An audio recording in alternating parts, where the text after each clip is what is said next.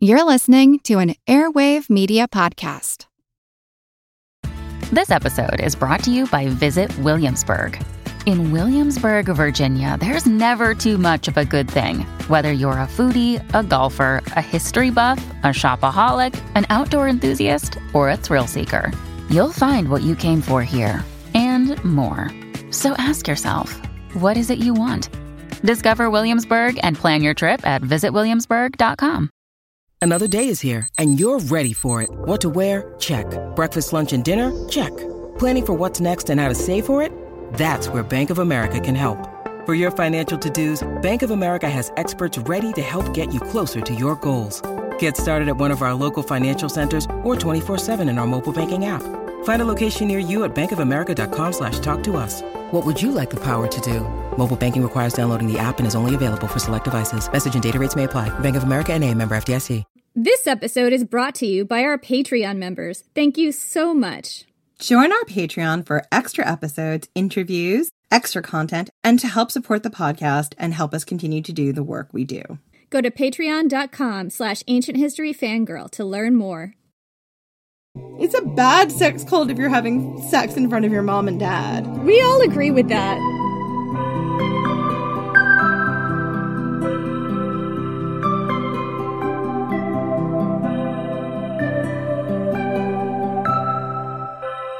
I'm Jen McMenemy.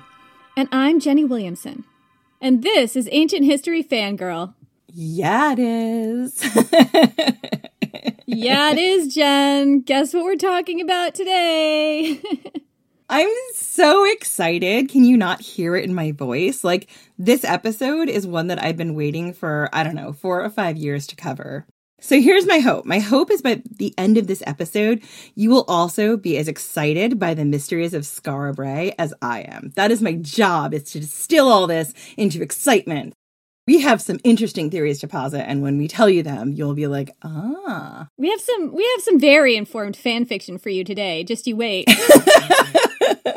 I mean, some of the least informed fan fiction ever, but you're gonna love it. So Jenny and I visited Brae in 2017, and to say that 2017 was a shit year is just such an understatement. For us, I don't know how it was for you. It was for both of us for so many different reasons that we're not going to get into. But you need this caveat because it was such a shitty year. Jenny decided to spend the US holiday of Thanksgiving in Scotland, way up north in the Orkney Islands, off the mainland of Scotland, wandering around Neolithic circles and forgetting about the existence of Thanksgiving. And of course, I joined her. And yes, we did eat haggis on Thanksgiving, and it was delicious. Haggis giving for the win! Sometimes you have to run away, and if you're going to run away for Thanksgiving, try haggis. There was this sign outside a bar, like one of those folding sort of chalk signs, and it said, Soup of the Day, haggis. I have a photo. I can put it in the show notes. My favorite, there was somewhere else. I think it was when we were in Corfu, where it said "soup of the day, vodka." oh, like... I rem- there was a sign that said, "You can't make everybody happy. You're not tequila." That's some words of wisdom there. so I knew very little about Skara except that it was an ancient site set amongst a bunch of equally ancient sites and stone circles. And my nerdy mythology woo woo butt was like, "Please tell me more." I was really interested in the stone circles more than I was interested in Skara But knowing what I know now, I'm like, how is that even possible? Like, how was I not more interested in Skara Of course, Jenny knew all about the sites already. She was already well versed in the epicness that we were about to see. But I need no encouragement when it comes to going to visit an ancient site. Just point me in the right direction, give me a good informational plaque. I mean, who doesn't love those? And I am one very happy girl. Skara Brae and the sites we visited in the Orkney Islands aren't just old, they are Neolithic. They are older than Stonehenge, older than the pyramids, not older than Göbekli Tepe, not that old, but they're ancient. And Jen had never heard of them before. I had heard of them. Discoveries in Orkney are still being made today, and so much about what we know about these sites is evolving as more is uncovered. When we visited Skara Brae and the Orkneys, they were doing some work across various sites. Something new had just been found. I believe it was the Ness of Brodgar, like they just uncovered a bunch of stuff over there, so the site wasn't open. We're going to talk about the Ness of Brodgar later on in the episode. Yeah, it was something over there. It wasn't the whole Ness. I think that was discovered a few years earlier, but it was something in that area. It was all the bones. It was the remains of the epic feast, if you recall. Yeah, it was something. Anyway, all this is to say that this incredible place, Skara Brae, was and is still spilling its secrets for modern researchers thousands of years later. So, in the cold, incredibly short days of November in northern Scotland, we trekked to Skara Brae. Very northern Scotland. so far, not even on the mainland. You have to go on a ferry. So, the sight of Skara Brae stole my breath because walking to it was like walking back in time. You walk along a long path, and then there's this hill. Even in the frigid November air, with the winds whipping in from the sea, there's something magical about this place, something still and haunting and otherworldly. And I approached the site on my own. My husband and Jenny were still in the on site museum, but I was so anxious to get to the site that I just couldn't wait. I left the warmth of the 21st century museum and struck out down a path that took me back in time back to the Neolithic. I walked over a rise and looked down on a site that's hard to interpret at first glance. It's a circular construction of many round chambers dug into an earthen mound. Winding little passageways connecting everything together, elaborate built in furniture, and all of it built on a cliff, like literally falling off a cliff, with a wild sea rolling in below and a storm sweeping in from the far horizon. And it's unimaginably old. And it was this perfect day where there, there was this big storm coming in. There were these huge waves. We were so lucky that we were able to see the site for a few minutes before the rain came because we did have to take a little break during the rain. So we're going to stop here for a moment so we can go back in time. Not as far back as the founding of Skara Brae in the Neolithic, but back a few centuries. Come with us as we watch Skara Brae emerge from the earth. Skara Brae dates from around 3100 BC. Sometime around 2500 BC, about 680 years after it was built, and these dates are very fuzzy. I've seen some dates that say it was 2200 BC, so another few centuries. Anyway, after that, it was abandoned. Nobody knows why. The earth and sand covered it over, and it was lost to the world for millennia. It disappeared from the landscape and from the popular culture. Skara Brae returned to the earth as if it had never existed. Skara Brae was buried for around 4,500 years. The fact that it was covered up so well means that it was well preserved. In fact, it's often called the Northern Pompeii, or the Scottish Pompeii, Pompeii of Scotland, because of how well preserved it is. And its discovery would change what we know about the Neolithic age. Skara Brae was buried for around 4,500 years. The fact that it was covered up so well means that it was well preserved, and its discovery would change what we know about the Neolithic age. Skara Brae had been hidden under a mound. There are lots of mounds in the Orkneys, usually covering chambered cairns, and this one was named Scarabra, or I don't know how to say this. Imagine me saying this in a very thick Scottish brogue. Stirabrae. Every time she has to do it, every time. I apologize, Scotland. but she apologizes to the whole of Scotland the Brae part means mound or hill. It's unknown what the Skara part meant, if it meant anything. The village, Skara Brae, is named after the mound it's buried under, so that name is the name of the mound that people gave it much later. Interestingly, according to an article on Orkneyology, is that a website? Orkneyology.com? It's everything about the Orkneys. They have their own sort of like little history stuff that's all about the stuff being discovered there. And they're really, really cool. There's one website I found, you might have sent me the link to it, where they have like 3D walkthroughs of all the rooms at Skara Brae. We should put a link to that in the show notes because that is cool. I spent a really long time doing that. Yeah. Anyway, Interestingly, according to an article on Orkneyology.com, Skara Brae, the hill or mound, served a purpose to the locals pre 1850 when the storm ripped it open and it poured out its secrets. Quote, the Sandwick folklorist George Marwick mentions the mound being used as a mead by local fishermen. A mead is a prominent landmark that fishermen visually lined up with another landmark to find their way to good fishing grounds. In Marwick's story, the boatmen had to keep Scowhow on row. I'm sure I mispronounced that, meaning to line up the mound with a row headland. In another version of the story, Marwick refers to the first place as Scarrow Brae, so it seems he is referring to Scarabray. Calling the mound How would make perfect sense as Haug, pronounced Haug, Haug, like Smaug, is Old Norse for a mound. To me, it looks more like Haug, like a hog, but you know. Jen is the first person to tell me that you say it smaug and not smog. I thought it was smog. Oh, I only know that from having seen the Hobbit movies. I thought it was smog too, but no, it's smaug. So, I wanted to include this little story because the folklore and the history of the Orkney Islands is utterly fascinating. The Orkneys have a lot of rich folklore and cultural exchange, particularly with the Vikings. We'll, we'll, talk about that a little later. And while these stories have to do with things we've talked about before, the Picts standing stones, Selkies and Kelpies, and the Pictish beast, none of them mention Skara Brae because this site was hidden. It was just a hill that fishermen used as a way to line up their sites for a better place to fish. And it was probably used as a local eyeline to help fishermen find their way home as well. So, for thousands of years, Skara stayed hidden. The locals thought it was just a mound, like other mounds in their landscape. It might have ancient things in it. Sometimes those mounds did, sometimes they were hills. They weren't necessarily going to go and just, you know, disturb them. Look, we all know that there were barrow wights in those mounds. They just knew they were there. This mound was particularly useful to fishermen, and things stayed this way until, in the winter of 1850, there was a particularly big storm that battered the coast of Orkney. Big storms are not unusual in Orkney. When we were there, we ran into a particularly bad storm that almost had all the ferries to the mainland suspended. You can only get to the Orkney Islands by ferry. I don't believe there's a, bridge you can take. You have to take a ferry. Winters in Orkney are not for the faint of heart. The weather is wild. The sea can cancel things at the drop of a hat. Winters are dark with the sun rising after 9 a.m. and sinking by 3:30. They are cold, the wind is bracing and the sea can be very violent. The reverse is true in the summer with the sun rising around 4 a.m. and setting at 10:30. It's a place of extreme light and darkness. The storm of 1850 was so violent that it cost 200 people their lives and did an untold amount of damage. But part of that damage revealed a secret that had been kept hidden from the world for millennia. The storm pulled off the turf that had been hiding. Skara Brae, or just the tip of Skara Brae, revealed itself, just the tip.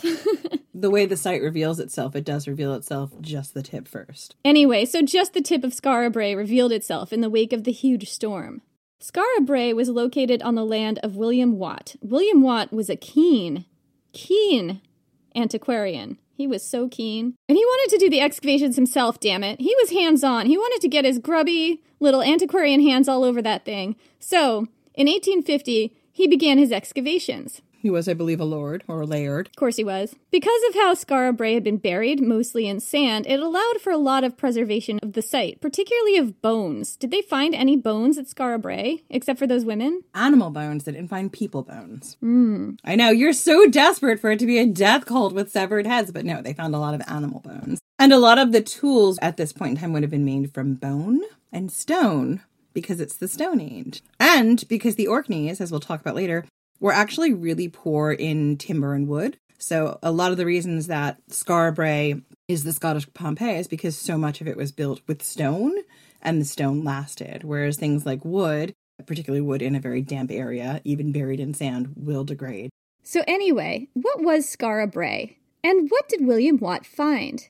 William Watt realized that he had something really important on his land. He found something, let's be clear. He was an antiquarian himself, but he realized he needed help to really excavate this site. This was not a one person job, this was at least a two person job. So he contacted George Petrie, another local antiquarian. Together, but mostly under the leadership of Petrie, they worked on excavating the site. It was a little team, right, of people who mostly knew what they were doing as far as the 1850s go. And this is what they found. So, Skara is a collection of interconnected dwellings, kind of like townhouses or apartments, all built underneath a mound. I would say they're absolutely nothing like townhouses. Well, I guess more like condos. I'm thinking of my mom's condos. I mean, they're all connected. Like all the buildings are connected. They don't have passageways to walk into, but like where my mom lives, everything is on the ground floor. They're all sort of set in these rows. They're not circular, but they could be.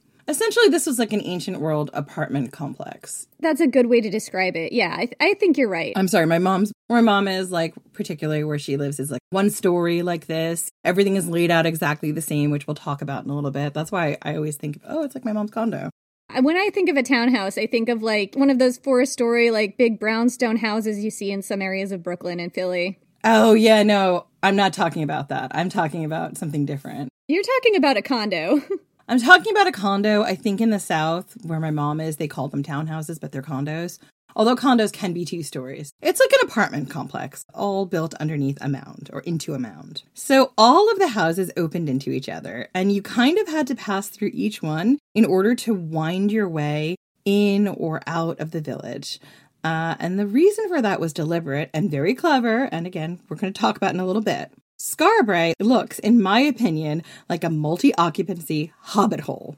Essentially, Jenny, it is Hobbiton. Live Albert, we found Hobbiton. It's like a hobbit apartment complex. Yeah. So Skara is these small houses made of a few rooms built into uh, a hillside. Think of Frodo's house in Lord of the Rings. The houses are sort of carved into the hillside, or they appear to be carved into a hill, sort of sunken into the hill in a kind of circular layout. And houses is a generous description as they tended to be one room, like they would have been a studio, but we'll call them houses. Each one was round. They were little round studios within a sort of complex that was also round in shape, all connected by these uh, passageways that were very sort of circular and windy. There was a lot of curved lines here. It's really like just kind of flowy. Yeah, it's very flowy, it's very round, and there's a lot of reasons why this is. Some of it have to do with their religious practices, maybe. Some are very practical. We're going to get there. Let, let the archaeologists bring us there through time. So, it took William Watt and George Petrie 18 years, but by 1867, they had uncovered four of the houses in Skara No one was sure how old these structures were, just that they were old, ancient even, a part of the ancient history of Scotland. In 1867, William Watt and George Petrie presented their findings at Skara Brae to the Society of Antiquaries in Scotland. It was believed that the area around Skara Brae was ancient. In 1769, James Robertson claimed to have found a Danish skeleton with a sword and axe in hand in this area. So the prevailing thoughts were that this area had to be filled with ancient burial mounds and remnants of long past times, potentially Viking and Pictish times. However, there were no ancient Danes or swords found at Skara Brae. There was no signs of warfare at all found at Skara Brae. According to worldhistory.org, quote, Petrie extensively cataloged all the beads, stone tools, and ornaments found at the site and listed neither swords nor Danish axes. In fact, no weapons of any kind, other than Neolithic knives, had been found at the site, and these, it is thought, were employed as tools in daily life rather than for any kind of warfare. Work was abandoned by Petrie shortly after 1868 CE, but other interested parties continued to investigate the site. Everything that Petrie and Watt found pointed to a culture that was not warlike. The people who lived at Skara Brae were peaceful, mostly farmers or fishermen. And essentially, after the discovery of these houses, the excavations kind of petered out. I didn't find a huge list of what the original excavations dug up, at least not a list that was different to the later excavations, except for like one thing, which we're going to do a Patreon about. It's called the Skara Brae Buddo, which is fascinating. So for now, let's just leave things here with the site being fully cataloged, but with much of the site still undiscovered. The excitement about this find had sort of waned, and it was left exposed to the elements and to passersby. In 1913, an excavation led by W. Balfour Stewart worked on the site. And I didn't find much about this excavation as far as anything being found beyond what the Watt excavation had dug up houses, beads, and stone tools and pottery. This excavation did not uncover any additional dwellings. In fact, it seems that this excavation was sort of mostly well known for something that happened during the time the uh, workers occupied the site. One weekend, during the time when the Stewart excavations were going on, thieves entered the site and stole lots of artifacts. We have no idea what those artifacts were, where they disappeared to, or anything else about them. It's a mystery.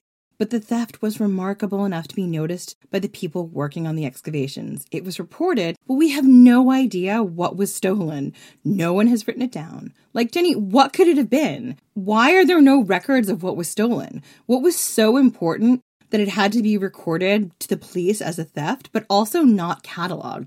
I am so fascinated by this.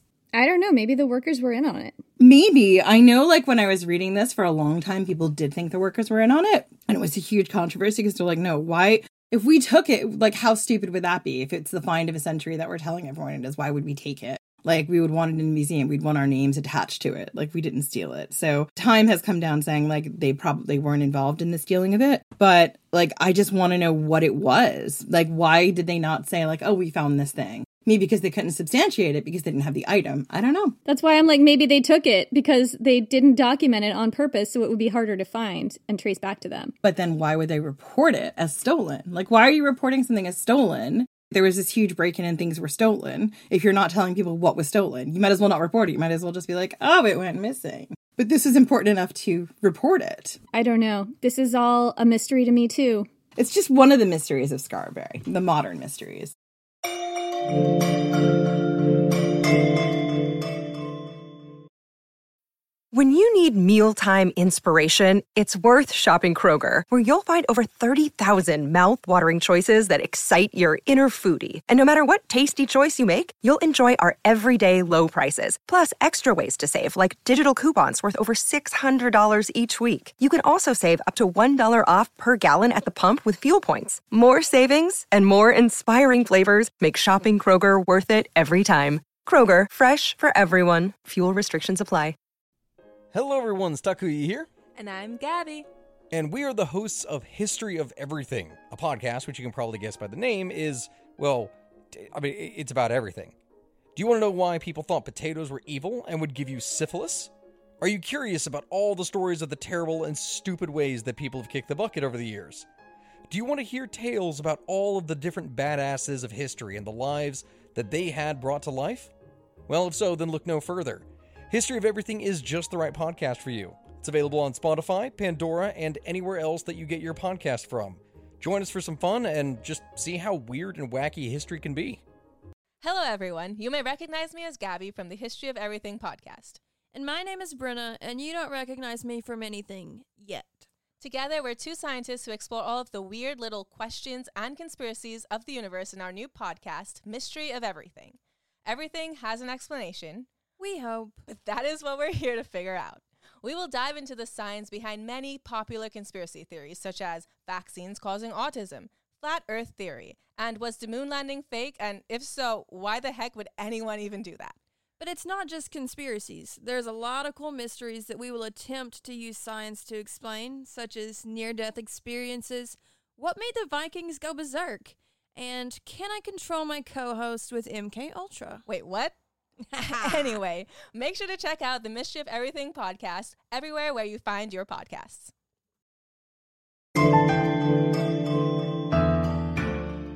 So in 1925, there was another epic storm at Skara Brae. This storm damaged some of the excavated structures, and it was decided that a seawall needed to be built around the site to protect it from more storms. During the construction of this seawall, four more buildings were uncovered. Construction on the wall stopped, and a new set of excavations began. In 1928, a professional excavation was set up with Vere Gordon Childe, a professor from Edinburgh, and J. Wilson Patterson leading the dig, and what they found was the rest of the site.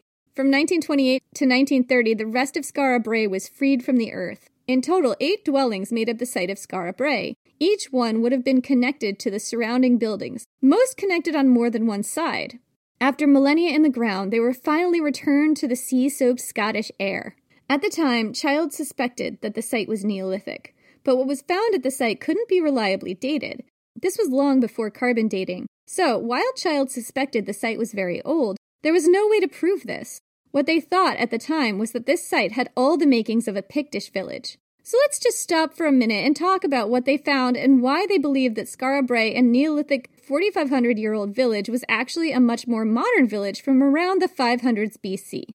At the site, they found grooved stoneware, which is a kind of pottery that has a grooved pattern or grooves carved into it, like a repeating pattern of squiggly lines or waves. And the date of this pottery hadn't been identified. And so archaeologists assumed that it was much younger, more in line with the time of the Picts. They found carved stone balls, similar to ones found at sites where Picts had lived. carved stone balls. oh, now I can't. Now I'm done. carved stone balls. You know, we've done a lot about the Picts, but I have never looked under the chassis, and maybe I should have. Pictish balls. They're balls carved of stone. I didn't know this, but the gentlemen scholars knew. Absolutely should have. You would have realized that they're balls were carved stone. Let's try it again. So let's try the sentence again. Carved. carved stone balls, similar to ones found at sites where Picts had lived, were also found at this site. Since the carved balls looked Pictish, this meant this meant that the balls at Skara Brae also likely came from under the Picts chassis, right? Right? the balls at Skara Brae looked Pictish. But were they Pictish? the only reason we can't answer that question is because they didn't carbon date the stone balls. They couldn't because there was no carbon dating. Those balls were too hard and dense to carbonate. To carbon date. I feel like when you said carbonate, you were like to Tinder date. I mean carbon date. So, so what the archaeologists were doing here was similar to what we've actually done on our podcast, using actual uh, tried and true research methods to figure something out.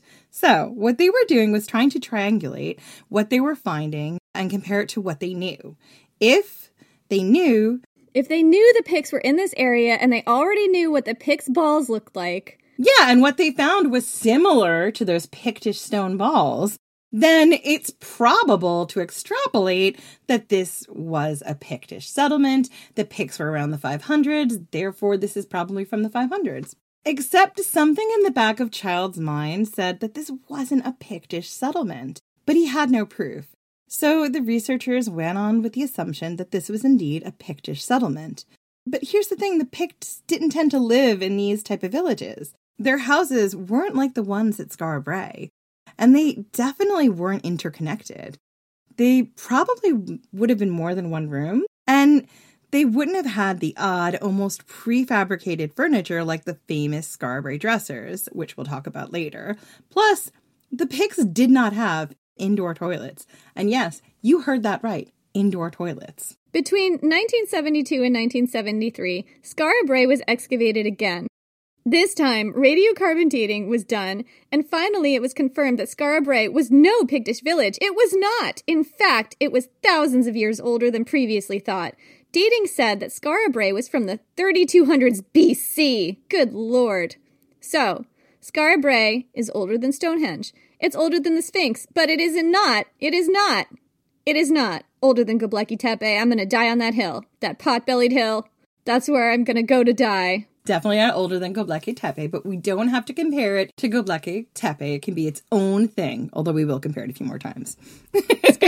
Skara Brae, this tiny little Neolithic village in the remote Orkney Islands, was so old and so well preserved that it helped identify what life would have looked like for Neolithic people in the UK and maybe parts of Northern Europe altogether, because Skara Brae had spent 4,500 years, or, you know, 45 centuries, that's how centuries work, buried in a sand dune, preserved because of these unique conditions, and now it was finally ready to tell its secrets. Some of them, but not all of them. Not all of them. A lady's got to keep a few secrets back. I don't know what that was, but there you go. It was a very pretty song. So, after all the teasing we've done, we're finally going to talk about what Brae was made of, what the houses looked like, and how the village functioned. And Jenny, when I did this research, I was surprised by almost everything I uncovered. So, Brae was built in around 3200 BC, and it was actively lived in for 600 years. I mean, it was actively lived in longer than the nation of America. Almost everything in Brae is made from stone, the only exceptions being the ceilings in the homes and the animal skins that would have served as blankets. The furniture, the floors, the walls, the passageway, everything was made of stone. And it had a lot of built in furniture that was standardized across all the houses. And that's why it still stands today. The era of 3200 to 2200 BC is known as the Neolithic or New Stone Age. During this time, the area and climate of Skara Brae would have looked and felt very different to how it is today. So, let's talk about the landscape because even that was really different. The landscape of Skara Brae is jaw dropping and precarious. When you approach Skara Brae today, walking down a long paved path from the visitor center, you see hills gently rising, and then you see the site. It's set against a cliff, and it looks like a tiny hobbit village. sunken into this hill, brown and green and stone. It's right by the sea, and storms can roll in quickly and bring very severe weather. And one question you have to immediately ask yourself is why would anyone put this village on the edge of a cliff? Why? A cliff with no access to fresh water. Why would you build your village on the edge of the world with nothing but the turbulent North Atlantic for company? The Orkney Islands are stunning and remote, filled with lochs, which, as Jen says, is the Scottish word for lakes. Rocky and at times kind of boggy and swampy, depending on the rainy seasons. When we visited in November, entire fields were swampy and muddy.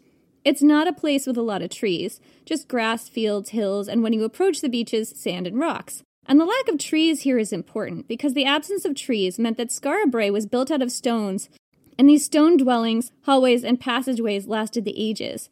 A seawall has been set up around it to protect the village from falling into the raging North Atlantic. That's what Skara Brae looks like today. But what did the landscape look like 4,500 years ago?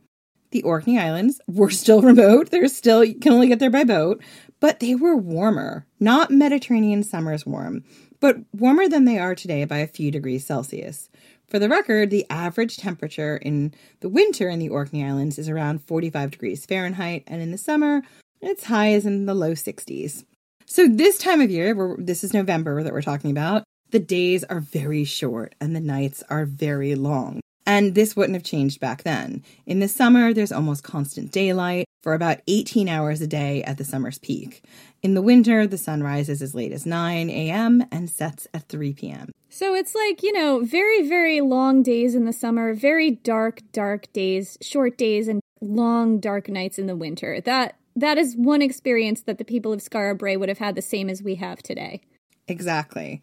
But around the time Brae was occupied, there was a huge shift in the hunter gatherer lifestyle. Around that time, nomadic peoples had started to settle down because they were able to raise their own livestock and farm their own fields, as well as in the case of people who lived near the sea and rivers, lakes, and ponds, catch their own fish.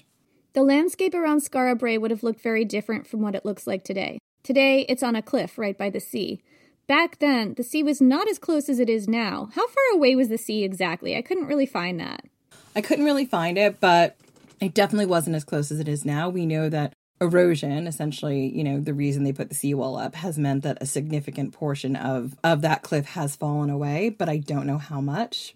It would have overlooked the sea, but it wouldn't be when you go and see Skara Brae you'll know what we mean. It wouldn't be literally hanging off a cliff. Like you could walk to the sea, you could see the sea, but it wasn't right by the sea. Exactly.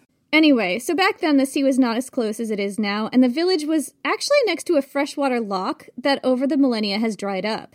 So the village had a fresh supply of water for its inhabitants and the animals that they raised cattle, pigs, and sheep. There were rolling fields which provided food for the animals, although we know from evidence left behind at Skara Brae that the people still hunted for red deer and wild boar for both the practical purpose of food and also for their skins, which could be made into cloths, rugs, blankets, and other stuff.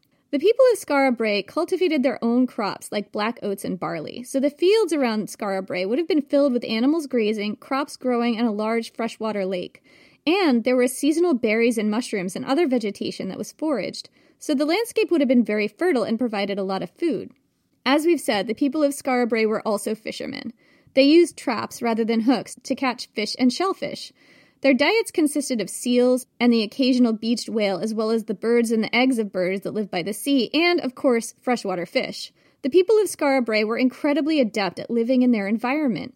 And as we said before, Skara Brae wasn't actually built on the edge of a cliff. I mean, that's the dramatic view we have now. It wasn't a village that was falling into the sea. It was built inland, further away from the sea, but with a good view of the sea below. The sea was accessible and visible, they would have been able to see storms coming from a long way off, just as I did when I walked to Brae myself in the 21st century. So, being able to see what the weather looked like, gauge when people were coming back from fishing, or even if people were having trouble at sea, would have been key. But having a healthy distance from the sea was important too. It would keep their village safe from large storms, waves, and winds. Because even back then, people knew that setting their village too close to the edge of a cliff or too close to the sea was not a good idea. The village of Brae itself was composed of as, and these numbers vary. I've seen as many as 10 or 18 dwellings, but The number most people tend to settle on is eight, although it seems in Skara that only seven to eight of these dwellings, these homes, were actually ever in use. At its most prosperous, I've seen it had between 100 and 150 people who lived in the village. And the village itself looks small. As I said earlier, Skara looks exactly like my idea of Hobbiton. And again, we'll put up pictures of this uh, from our trip. It seems as if Skara was carved into the hillside, sort of sunken into the ground. But this isn't actually the case. So Skara Brae was actually carved into a more ancient midden. So this is a midden from an older settlement. A midden is sort of an ancient trash heap, like a landfill. Although it's not like our modern trash heaps. This midden would have been made of things like shells, bones, seaweed, turf, and other debris. And there isn't like an ancient village that went with this midden, like none has been discovered. It's just like a midden by itself, which is also kind of weird, right, Jen? Like I find that weird and mysterious. Yeah, it like everything about Skara Brae is weird and mysterious. It's it's obvious that this midden that is older than the village of Skara Brae means that there were people there most likely they were nomadic people. This, and again, I've got my hat on. I'm just supposing here. I'm giving you supposition. Most likely they would have been a nomadic people who would have come in and out of that area, potentially after food, foraging, something else.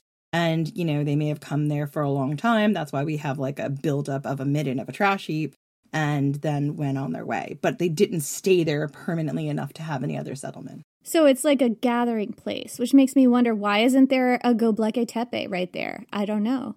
Well, there is and there isn't because Skara Brae is part of Neolithic Orkney. There are other worship sites, just not at Skara Brae. Look, this is all very mysterious, you guys, and the mystery does not start and end at Skara Brae, I think is one of the lessons here. Because this season is just on ancient mysteries in single places a lot of the time, we're not going to be able to go deeper into it, but I I would like to at some point in time love to come back to Neolithic Orkney and tell you about some of these other sites that I wasn't able to tell you about in this episode. So watch this space. I will find a way to weave them into another season. Yeah. So anyway, this midden would have been made of things like shells, bones, seaweed, turf, and other debris. And this midden was crucial to the longevity and success of Skara Brae because the midden served as insulation against the harsh sea winds, storms, rains, and other elements. The midden kept the people warm and dry, and it also allowed the village to kind of disappear into the landscape so that only the tiny roofs would have been visible at a distance. It was like camouflage. To outsiders, to maybe predatory animals, although I don't know, animals can smell things. But then again, a midden smells. So that's like, it's like smell camouflage. That's really smart. The other thing we didn't talk about is like on the Orkney Islands now, you don't have predatory animals like wolves or bears or things like this. But potentially you might have had those animals back in, in Neolithic Scotland. Yeah, I mean, I guess a midden would attract scavenging animals, but that, you know, not necessarily the same as predatory animals, although there is some overlap. Anyway, so basically, Skara Brae was built into an old trash heap. But what it looked like inside was revolutionary for its time. Skara Brae, as we've said before, was made up of small, single room stone dwellings. And what's cool about them is that they had built in furniture, and it was all the same exact standardized furniture placed in the same place in each dwelling. Do you know what it was like, Jenny? It was like when you go to the IKEA showroom and they show off all their furniture that's all the same. You have to walk through it all. To walk down a little path. Yeah, I love that. At Brae. Skara Brae is ancient IKEA. Whoa, maybe it was like a showroom. Maybe it was ancient IKEA and everyone would come from that area to like buy the furniture and then take it away. Ancient World IKEA. We're going to get to some more theories that we have about what it was. Let's just get through the whole thing. It's not my favorite theory either, but I do like it. Anyway, so Brae was made up of small single room stone dwellings. All of these dwellings had a central fireplace or like a you know like a central hearth basically like a it was like a stone a square stone hearth where you lit a fire in the floor. Low roofs presumably to keep the heat in in the winter and to keep the rooms cool in the summer. There were two beds, there was a dresser, a central dresser, and all these rooms were connected to each other by at least two entry points. Yeah, and the beds were on either side of the door as you walked in. All, and this is true for all the buildings except one, and we'll get back to that in a little bit. So these small dwellings were interconnected. And he would have had to walk through one to get to another in the complex. The dwellings were connected by a series of low passageways with stone roofs, If you visit the site, the dwellings were kind of circular and these passages between them were winding and it all looks kind of flowing, and they were built that way deliberately. The winter winds in Orkney can be cruel and the damp can chill you to your bones. And the winds, particularly in Scotland, will cut right through you. And the Neolithic people of Skara Brae knew this. So, what they did was essentially design their village to help cut down on the biting winds. The winding passageways and openings amongst the houses meant that the wind couldn't cut right through the buildings and make them colder or expose them to more wind or damage. It's kind of genius. This windy building technique makes the houses warmer, probably easier to heat in the winter and less susceptible to wind. Essentially, what they did was when you have straight lines going down your buildings, your your complex, your street, you can make a wind tunnel. And I used to work on a street that essentially was a wind tunnel and you'd go down it and the wind would just blow your dress up or your face. By making their village and the entrances windy and circular, they essentially didn't allow it to become a wind tunnel. Wow, that's cool. Isn't that really cool? Also, it would protect it from like eroding and wearing away. Like the bit of the building that isn't built into the hill would have had wind coming at it from the front, but by curving it like that, it would help it not get so beaten up by the wind. The houses would have been very dark and very smoky as they had no windows. Probably there was some sort of central hole or skylight esque feature in the ceiling to let out smoke and let in fresh air. We don't exactly know how that worked or what it would have looked like or if there was one there. We know that the ceilings were made of some sort of organic material like seaweed, maybe timber, animal skins, turf, or thatch straw, and we know that because they didn't last. The passageways, on the other hand, had stone slabs for ceilings and were covered in soil and debris for insulation. But these passages were also three feet high, meaning people had to stoop to walk through them because, shocker, people were not only three feet tall. People in the ancient world were a lot shorter than today, so maybe. Maybe, but we don't think they were three feet tall. We think they did this on purpose as a way of sort of crowd control people through the areas and also wind control. What do you mean crowd control? Well, if you have to stoop to go through, like you can't all like run through quickly at once, right? People can run in a crouch, Jan. You can run in a crouch, but we're these are very tiny, you know? Such a weird conversation we're having. I personally can run swiftly and silently in a crouch. She says that, but she can't. You lie. Lies. If everybody knows what I can do, then it won't be a surprise. So stop bragging about it on the podcast. You never hear me bragging about that stuff. Right. Anyway, this is so weird. Let's just get back to Skara Brae. So, we're just going to talk about how deeply weird Skara Brae is. So, we know that they had doors at the entrance and exit to each dwelling because we found these bar holes, holes that would fit a door in the opening to each passageway, like basically where like a hinge would fit, right? These holes are at the entrance and exits of the dwellings and lead into the passages. So we know that these dwellings all connected to each other through these passageways and had some kind of door that was fashioned in place. We also know that the doors had locks. All of the doors could and would have been secured by either a whalebone or timber bar. So, just to help you wrap your head around this, people had to pass through each dwelling to reach other dwellings, kind of like a railroad apartment, except there were these passageways between the dwellings that were three feet tall where you had to run in a crouch.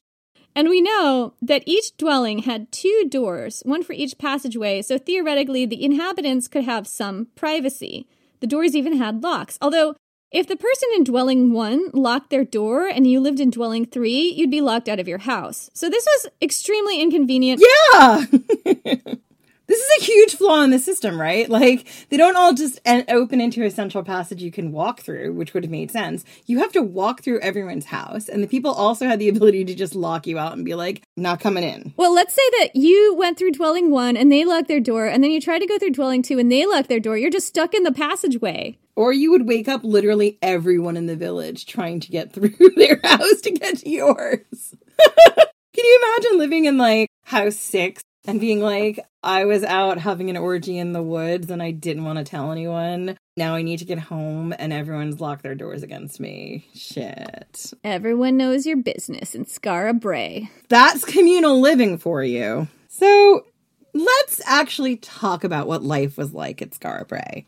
So as we mentioned before, there were roughly seven to ten dwellings on the Skara site. or maybe 18. They're fuzzy. I only saw that in one place, and I'm like, nobody else has said that, so who knows?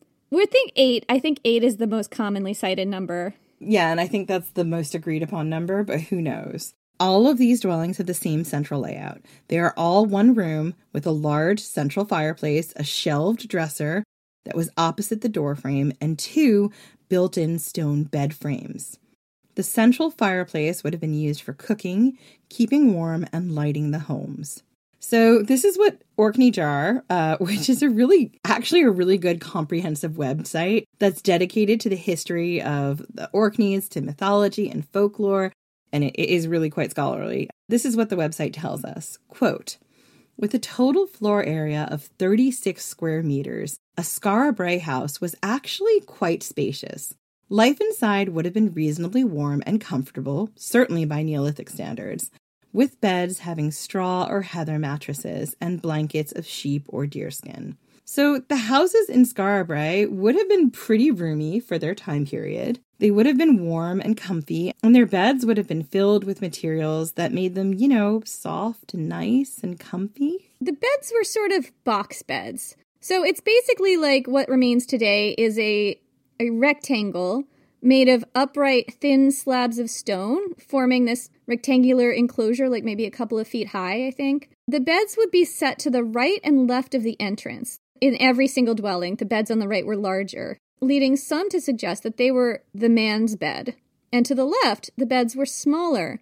Beads have been found in some of the beds to the left, leading to the idea that these beds may have been occupied by the ladies. So men and women slept separately, is the theory.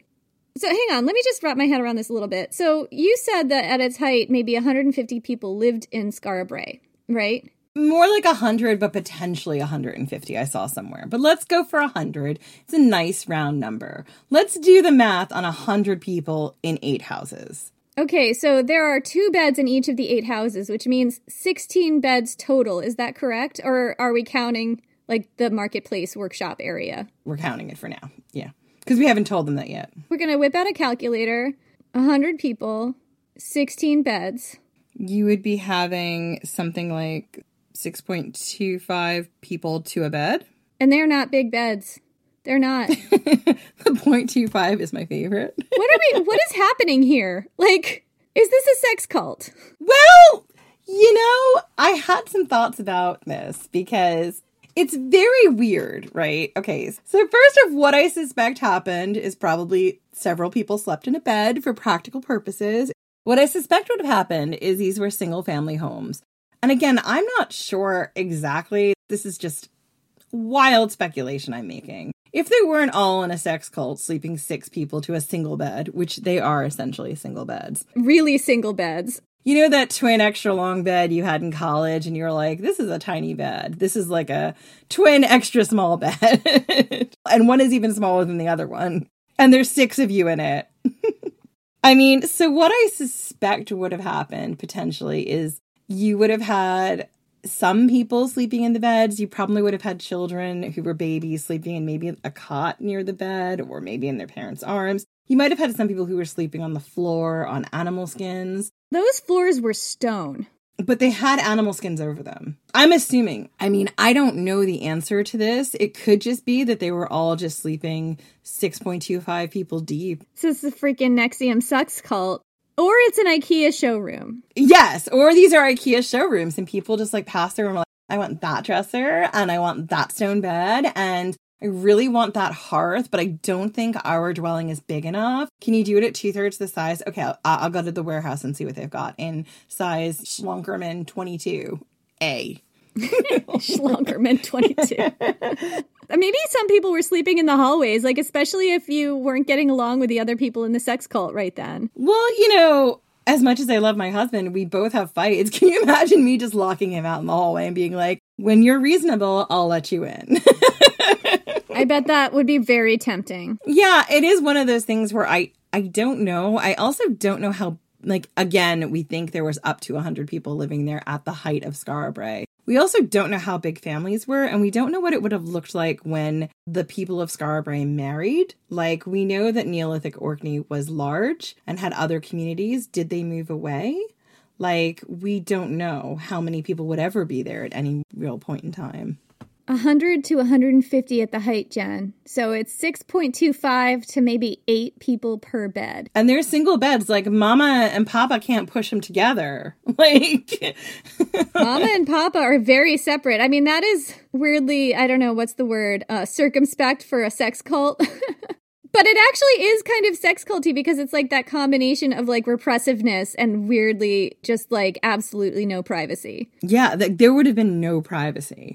Everyone sleeping in a house would have been breathing everyone's stank. They would have been like on top of each other because even though these were relatively roomy, if they weren't in those box beds, they would have been potentially sleeping on the floor on some kind of mats or animal skins near the box beds. Like you were either having an orgy all the time or you were never having sex. 50 50 whether or not it was a sex cult.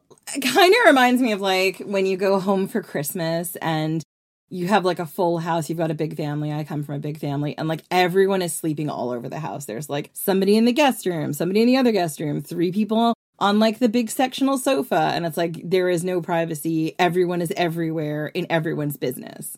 That's what it would have looked like inside those houses. Like mama and papa would have got the bed. Maybe the youngest kids who needed to be with them would be. Maybe papa didn't share at all. Maybe he had several wives. I don't know. Maybe the mama had several husbands. We don't know. There's all these unanswered questions. oh, so okay, so there's as if it couldn't get weirder. It could. It can get weirder.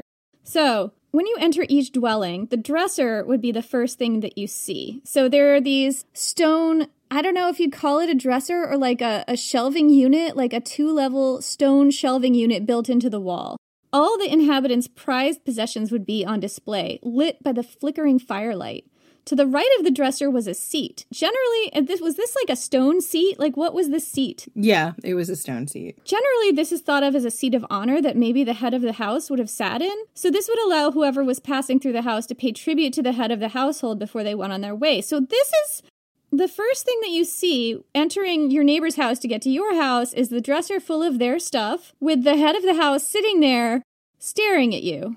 Just like giving you the eye, like, what are you doing? This is a sex cult, Jen. Right? You must pay the toll. Why is Skara Brae so dirty? Why didn't they tell me this at the museum when I visited?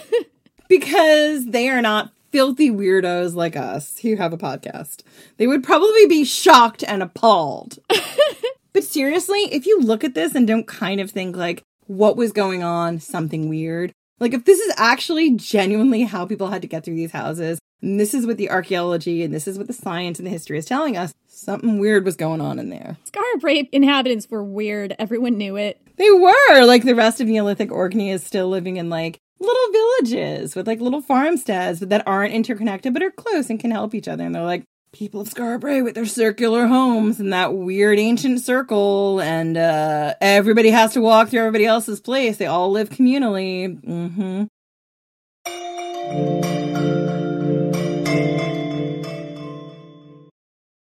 I'm Helena Bonham Carter, and for BBC Radio 4, this is History's Secret Heroes, a new series of rarely heard tales from World War II.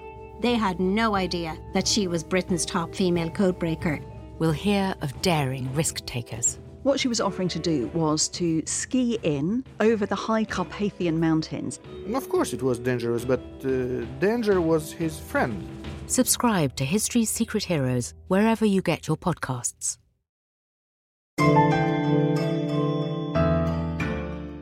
So let's get back to these very uniform IKEA homes. Each dwelling had a shelf dresser that was used to store things. Like it wasn't a closed, like a dresser that closed, open and closed. It was shelves, like bookshelves.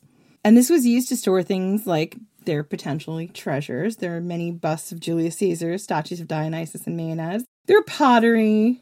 This is all much later and from a different time and place. Yeah, I know, but Julius Caesar would say, Do you have a bust of me in there? You should. Uh, so it would have treasures and pottery and beads and religious icons, although we don't exactly know what those would have looked like. We think that they had would have had like an animistic, like an animal based religion, but we don't know. Nothing has been found that conclusively says that. They potentially might have stored other things like like food and other goods there. We don't know because whatever was there, besides things like pottery and beads, if it was organic, wouldn't have lasted the millennia. These dressers, as I have I have alluded to many times, were amazing. Essentially, they look like something that you could go today and buy at an IKEA or a Habitat or any other modern furniture chain. Um, we will put a link to them in the show notes. They are they're really cool, right? Yeah, absolutely. And they're all made of stone. They would have been so heavy. Like I am not surprised this village sunk into the ground. Everything is stone. If it wasn't built into the ground, it would have sunk into the ground. Yeah. So there was also a large square central hearth that was crucial to the survival and maybe the religious worship at Skara Brae.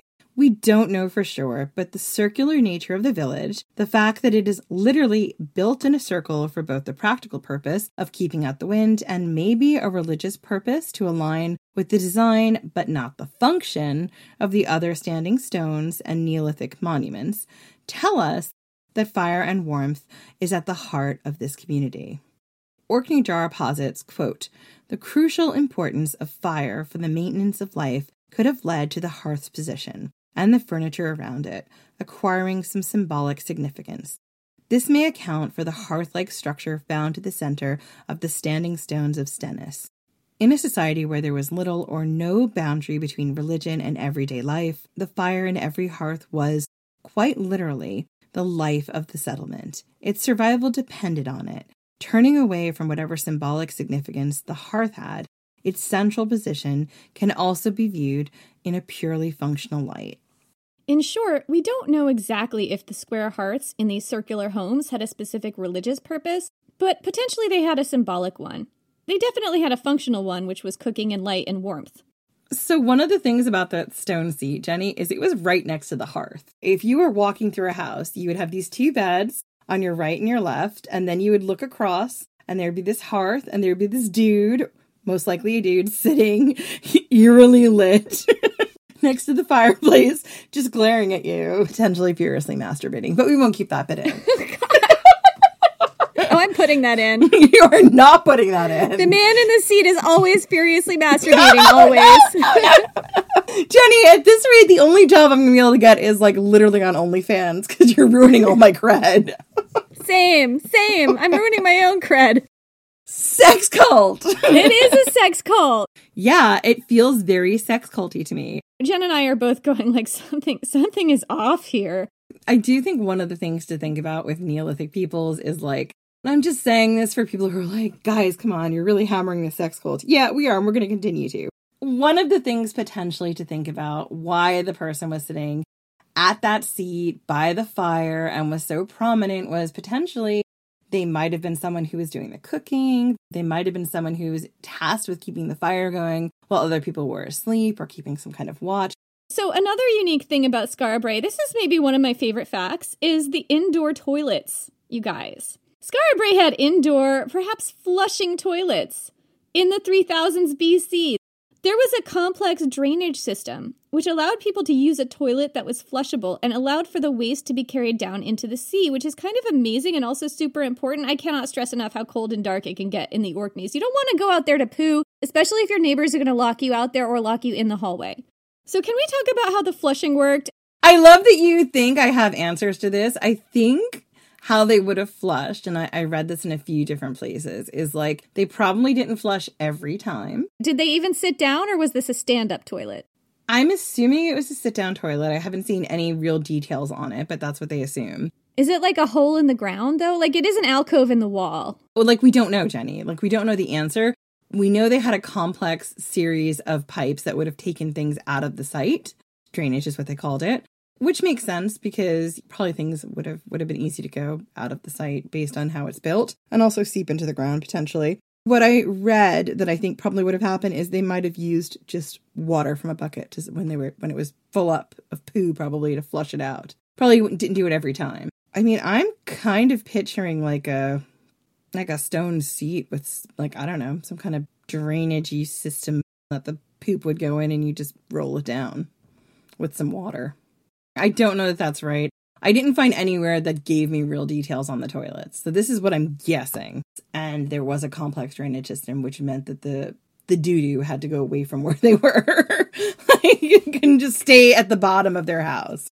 So we mentioned that the hearth was central to each dwelling and essential to cooking and light and heat, but what did they burn? As we said before, the Orkneys are very short on wood. There are trees on the islands, but not enough or of a sustainable enough nature for them to be used as firewood. It's not some place where you you're going to have lots of trees that are going to grow quickly and you can use them over and over and over again as firewood. Also very damp. So, an alternate source of fire had to be found. And I read somewhere in some of the research and I can't remember what it was now that there was a crazy theory that the like Neolithic villagers of the Orkneys waited for driftwood to come in from North Atlantic from like presumably big storms and stuff and use that as their fire source. And while I'm sure they probably would have used driftwood for a variety of things, I don't think if they found it, that would have been their main fuel for fires because it's inconsistent. The main source of fuel would probably have been seaweed or maybe some kind of turf or some kind of whale or seal fat. So, yeah, it wouldn't have been wood based. So, we know that the people of Skara had hematite, a kind of rock crystal that can be used to produce sparks when struck against other rocks. Historically, it's been used as a fire starting aid since the Stone Age. It can also be used to polish leather. Hematite is only found in this area of the world on the Isle of Hoy, which is another island in the Orkney archipelago and not necessarily that near to Brae. So, what this tells us is that trade between the people of Skara Brae and the people of Hoy must have happened a lot, meaning during this time, people were moving around a lot. Like they were island hopping, potentially to get away from the people of Skara Brae and their sex cult. Potentially to get away from the sex cult you were raised in. That's one good reason to go to Hoy. yeah. So we've told you what life would have looked like in the majority of the houses at Skara Brae. But there's one structure that isn't a house, we don't think. Actually, we don't know what it is. We wanted to tell you about the mysterious House 7. House 7 is real weird because it's like maybe it's a house, maybe it's not a house. It has the same furniture as the other houses. So it's believed that House 7 is the oldest dwelling in the community and it's also the best preserved. It's detached from the rest of the dwellings and you can only enter it via a side passage. Speaking of side passages, this isn't a passage, but I read somewhere, Jen, isn't there in one of the dwellings like a secret passage behind one of the dressers or a secret room? I can't remember where I read that, but yes, there's like a secret passage or like a little room that was sort of hidden behind one of these dressers that they think someone was like using to hide like treasure or whatever was valuable to them, or I don't know. Again, sex cult. It just gets curiouser and curiouser here at Skara Brae. That's not in House 7, I don't think, right? No, I don't think it's in House 7. So it's believed that House 7 is the oldest dwelling in the community, and it's also the best preserved. It's detached from the rest of the dwellings, and you can only enter it via like a single passage. That passage only goes to that house, meaning you, you don't walk through this house to get to the other houses. It's like a separate house, but you can still go there via this passage. So when you're visiting House 7, you're visiting only House 7. It's both a part of the village and also not. There's some question about whether House 7 is in fact as old as the midden that Skara Brae was built in. I don't know that the midden has ever been dated. If it was part of that settlement and then incorporated into Skara Brae, maybe if there was ever a settlement that created that midden, because we haven't found signs of one. It's clearly the oldest structure in Skara Brae. Like the other homes, it has built in beds, a dresser, a central hearth, a toilet, and other features like watertight boxes, these little enclosures lined with stone and dug into the floor, possibly to hold bait for fishing. And there were these other sort of like little stone enclosures built into the floor and niches built into the walls for storage and stuff in all of the homes. But House 7 holds a dark secret. We know that the people of Skara Brae were peaceful. We found no real evidence of violence on the site, but House 7 is the only dwelling, the only one on the site to contain human remains. Here's what Orkneyjar has to say about House 7. Quote, Inside, excavations revealed the bodies of two women in a stone built grave under the right hand bed and wall section. So, the right hand bed, is that the man's bed or the woman's bed? Right hand bed is man. The inhumations in a stone cist decorated with carvings were made prior to the structure being built. This has led to the suggestion that the bodies were involved in some kind of foundation ritual, perhaps hinting that the structures had a special significance. So they were basically human sacrifices? I don't think so. I don't. Maybe I've seen nothing else that suggests that. I'm fascinated by this idea that maybe there's human sacrifice at Skara Brae. Potentially. I mean, look, this is the mystery of Skara Every time you think you've cracked it, it's like, was it an IKEA furniture showroom? Was it a sex cult? Did they do human sacrifices? What's going on? What what was stolen from Skara in 1913? We don't know. How did they flush the toilets? I'm still wrapped around the axle on that. How did they flush the toilets? Yeah. Again, this is why every time Jenny would ping me and text me and be like, How's this going? I'd be like, I've uncovered another layer of mystery I can't figure out. then she'd ask me questions and I'd be like, I don't know. No one knows. I know. Anyway, so continuing with the weirdness at House 7. And this is still the quote from Orkneyjar. Quote, the idea that House 7 was not a mere dwelling is strengthened when we consider that its door could only be bolted from the outside. In short, whoever went into House 7 had no physical control over when they got out. Because it was specifically designed to be sealed off from the outside, it has been suggested that House 7 was used to exclude people from the rest of the community. So, the big question is what purpose did House 7 serve? Was it a prison? Were people kept there as a punishment or to separate them from the community if they got violent? Or was this perhaps a birthing room for women in childbirth or maybe potentially women during their, their monthly rituals when they got their period? Was it used in death rituals? Was it perhaps a place to lie recently dead people before being buried? Did it have to do with initiation rituals such as marriage or coming of age? Was it used for sex cult nonsense? Was it used for worship? What was it? It's a room with ghosts in it that you lock people in as punishment. We're going to put you in the ghost room if you don't cooperate. It's very dark. Every time I've read about Brae, it's this beautiful, peaceful, hippie community in the Neolithic times. No one was fighting with anyone else. There's no evidence of warfare. And then you get to the bodies, and then you get to the man staring at you as you walk through his his domain, his sex cult. It's weird.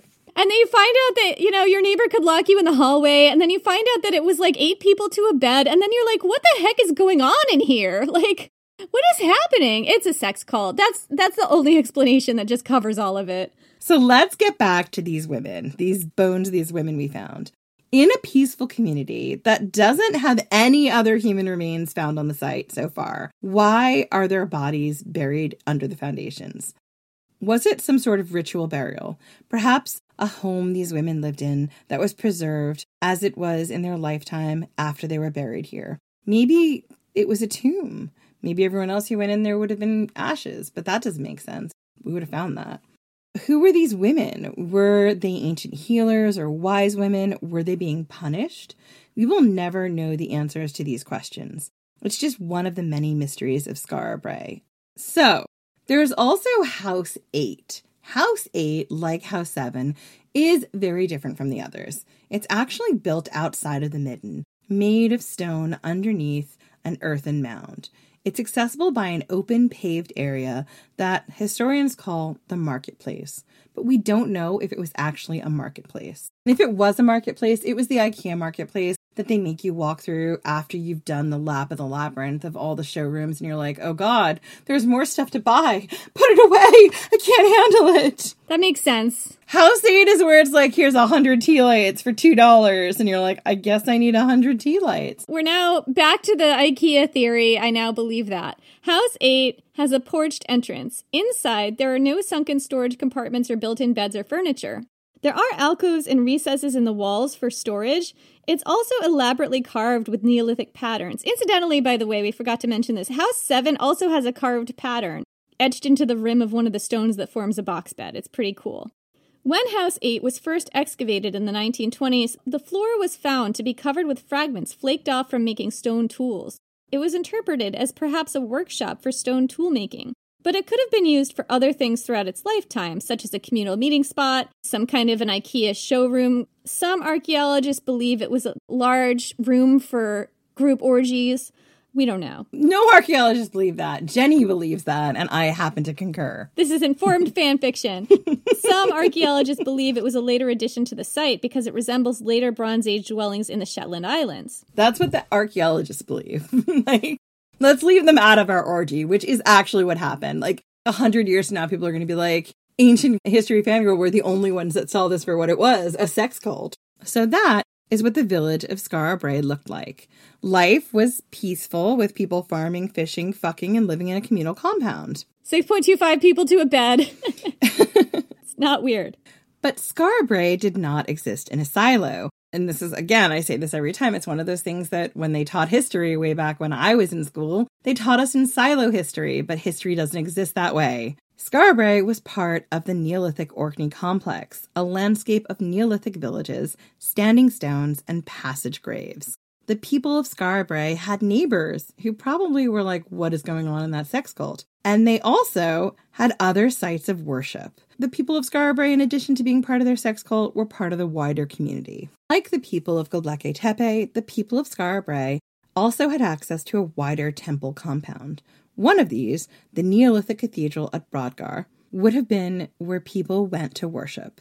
When Jenny and I visited Skara they were actually excavating at Brodgar. So while we were able to visit the incredible standing stones, which are literally in a muddy field that overlooks an incredible loch, you could actually go see the stones, and they are these gorgeous big standing stones. It's just stunningly picturesque and everything you want a circle of standing stones to look like. However, we couldn't go see the Neolithic Cathedral because I think they were doing excavations around that area.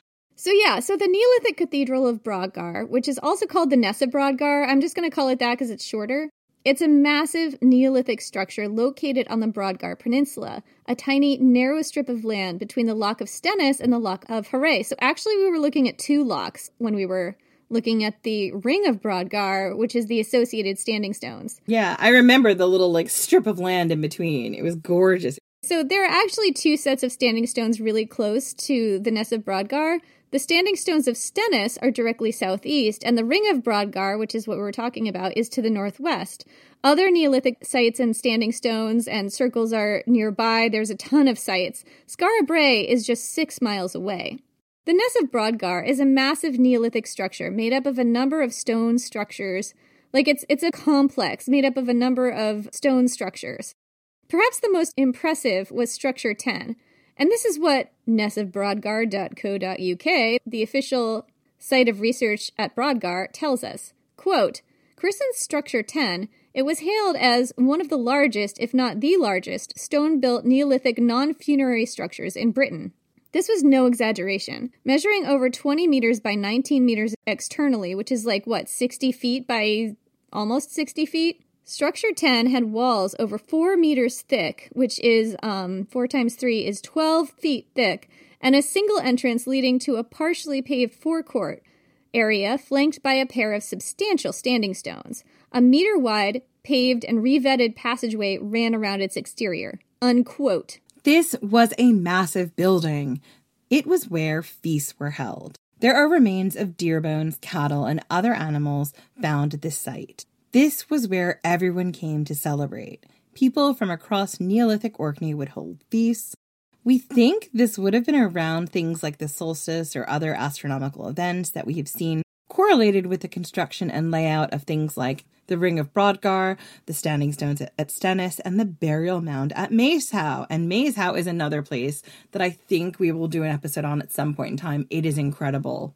So, the Ring of Brodgar, a standing stone circle also nearby, was another important feature in the Neolithic religious landscape of the Orkneys. The Orkneyjar says, quote, the sheer size of the Brodgar ring prompted the theory that it was designed to house the local population attending ceremonies or events.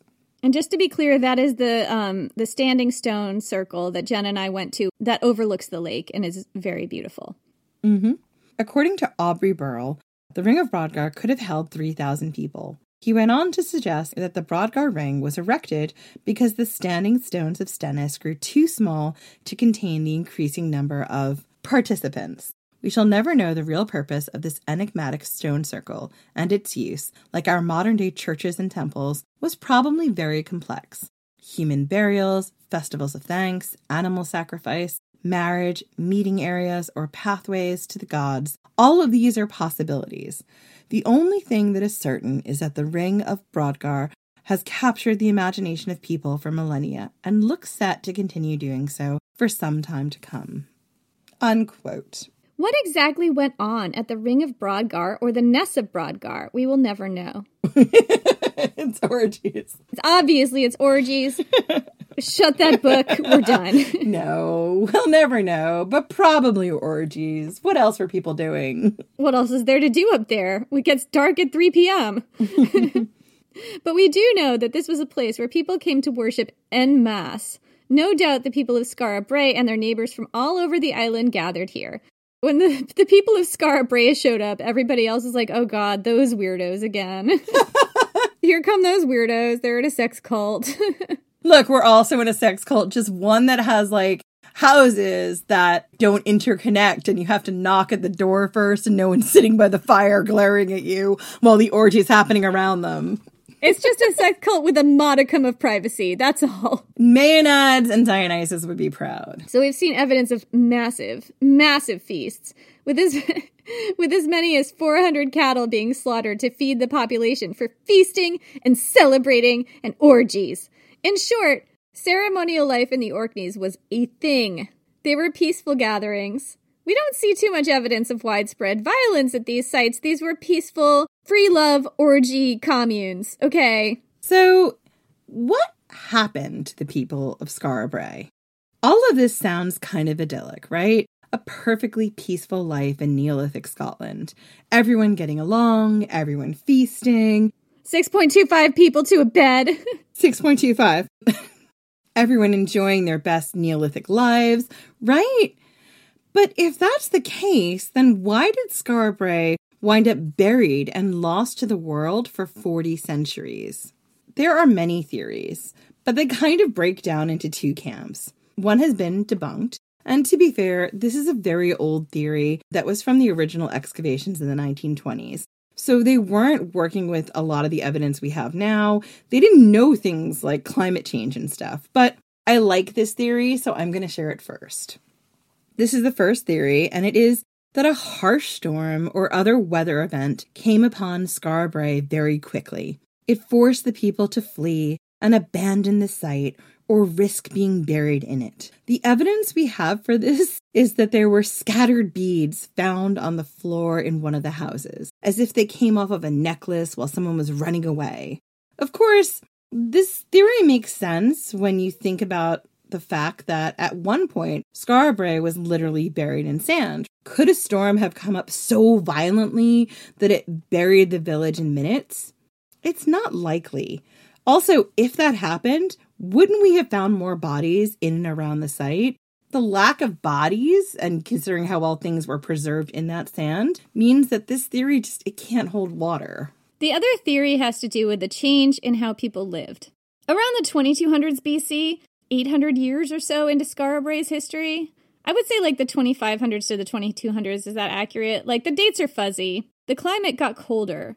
We start to see more single family homesteads in the archaeological record there was less of a need to live in a communal environment. I don't know why getting colder would mean you need the communal environment less because Skara Brae was specifically designed to be a cold weather inhabitation area. Yeah, I think maybe it was more about having potentially the space for your family. Like, I think maybe people had more children or they lived longer. I don't know exactly why we see more single family homesteads. And by single family, we might mean a multi generational family. Yeah, the moving into single family homesteads may not have been linked to the climate. We can conjecture how this happened in a lot of ways, and archaeologists just don't know a lot. Maybe, despite the cold, the younger generation at Skara Brae were itching for a new way of life, one with more privacy. Maybe they were just sick of having to walk through everybody's house to get to their house. Maybe, like at Cahokia, the great feasts and collective events at places like the Ness of Brodgar ushered in a new society, one where people were less tied to horizontal kin groups and more tied to a larger, more complex and stratified society. We don't know. Maybe if it was colder, they needed these larger single family dwellings to keep their livestock inside to keep them alive. We don't know where these livestock were. The Brae houses certainly couldn't house them, and we don't see evidence of them living with the people. What we think happened is this younger generations started to move away from Skara Brae. They started living in their own homes with their own families. And this wasn't just a transition in how people lived. We know this because we don't see evidence of children in the homes at Skara Brae. We don't see any cots or cradles or things that we would think of as children's toys, right? So we're not seeing evidence that children are in this community. Again, could those things have been made of some sort of degradable thing that disappeared? Sure. It's unlikely that across all all of the site that would have been the case. So what archaeologists think is that younger people, people potentially who are having children moved away from this area. So the older the younger people moved away but the older people stayed. Is that the theory? That is the theory. Again, I would caution to say older in quotation marks. I don't think anyone's living until they're like 70s here at this community, but who knows? Well, you know, some people can be really long lived in ancient communities, so possible. Yeah, it's true. Possible. But anyway, this wasn't just happening at Skara Brae. At some point during this transition, people even started abandoning the other great religious monuments at Orkney. During this time, around 2400 BC, the great Neolithic cathedral at Brodgar had its last epic feast. This is the description of that last feast at Brodgar from the Ness of Brodgar website. Quote, It had perhaps slipped into the realm of myth or folklore, and by 2400 BC, it is unlikely anyone had witnessed its final days, let alone its former glory. But people came back. We know this because animal bone was deposited in the passageway that still enclosed the building's remains. The bone was placed in layers, with each layer covered by rubble and soil. The final, and therefore uppermost layer, consisted of a huge deposit in which bone, primarily cattle tibiae, was carefully and deliberately arranged around structure 10. Such was the quantity of bone found that we estimate the final deposit represents at least 400 cattle, all of which radiocarbon dating suggests were slaughtered at about the same time, around 2400 BC. These deposition episodes perhaps relate to a radically changing world, coinciding with the appearance of beaker culture in Britain and its package of new pottery styles and the use of bronze, essentially the Bronze Age. Continuing the quote the number of cattle represented and the fact that the tibiae have been broken to extract the marrow leads us to believe the bone deposit represents a huge communal feasting event. The quantity of meat produced by 400 cattle, however, suggests this event was more than a simple gathering. Were they commemorating the end of the Ness or celebrating the start of something new? After this, the Ness of Brodgar was abandoned and buried. Just like Göbekli Tepe, the people moved on. And something similar happened to Skara Brae. Around the 2200s BC, as we said, the climate changed, the weather was colder. It's possible more people migrated to mainland Scotland or Ireland or Norway. It's possible they moved into single family homesteads where they could take their animals inside and maybe not be in a sex cult anymore, or maybe just be in a sex cult with some modicum of privacy. I don't know. Yeah, maybe be in a sex cult that didn't involve mom and dad. Fair enough, right? It's a bad sex cult if you're having sex in front of your mom and dad. We all agree with that. Maybe not be the communal porn hub where everyone walked through as they were doing their thing. Exactly. 6.25 to a bed. Maybe they just wanted two to three to four in a bed. Maybe they're like a four way is really all I can handle. Anyway, we're not sure where the people went, but many of them left this area and they didn't return to celebrate at the sacred places. They didn't come back for feasts or holidays. They moved on and their gods and their traditions went into the ground. But some life clung on. The archaeology shows that the abandonment at Skara Brae didn't happen all at once. One theory suggests that younger generations continued to move out in small numbers until, towards the end of its life, it is believed that Skara Brae remained a small community of older people who still clung to the old ways of life. They lived by the sea. They tilled the fields they lived in their homes of stone and seaweed, and they watched the North Atlantic rage in the winter and surge in the summer. They remained trapped in a way of life that had been abandoned by the young. They continued to keep a culture alive that had been lost. They were the final, apocryphal lighthouse keepers of Skara. Until their own lights went out and the site was forgotten, the roofs eroded, the sand crept in, taking over the stones and houses, locking everything perfectly in place, frozen. The Atlantic claimed the cliffs, the loch dried up, and finally, Skara Brae became a mound, a hill that guided fishermen to good catches. It became a lost memory, frozen in the earth, waiting for a storm to bring it back to the light. So that's it for this week. I feel like it happens every single time where we're just Yeah. like, that's it for this week. Every time we stab you in the heart and say, So that's it for this week. Hope you're not crying at your office desk while contemplating, you know, the futileness of our short lives that will be forgotten and buried in the sands of the uh, North Atlantic. We're here to help you help you manage your depression over at Ancient History Fangirl. So make sure you come and say hello to us on social media. We're on Twitter at Ancient Histfan. Uh, for while we stay on Twitter, given the Twitter changes. For now, we're on Twitter at Ancient Hist Fan. I don't know how long that's gonna last. We're on Instagram. Please help us build our Instagram, people. We need to build it. And we're on Facebook, not a lot, but mostly Instagram. We're at Ancient History Fangirl. We're also on TikTok, although I'm still figuring it out. Um, so bear with me, but come and follow us. We have not posted anything at TikTok. Yeah, I know, but who knows? Maybe by the time this drops, we will. We are at Ancient History Fangirl. Come and follow us so that I have encouragement to post videos where I don't talk about sex cults. Or maybe I do. This is this is great. This is fine. And we're also on Patreon. Like, if you want to help support the podcast, please go on over to Patreon. We're patreon.com slash ancient history fangirl. You get bonus episodes. A lot of times you get us drunkenly talking to relatively famous people who are definitely more famous than us, telling us mythology and history and all kinds of good stuff. You get extra episodes where we let our hair down and Jenny very lightly edits them and potentially I say really naughty things. Not like this episode at all. or literally the episode before where I talked about straddling a megapene. Anyway. oh my god, why do I drink? anyway. stop, won't stop. is what you get on the Patreon. We also review movies like The Lost City with Sandra Bullock. In addition, we also have a book coming out. It's called Women of Myth. It's available now for pre order.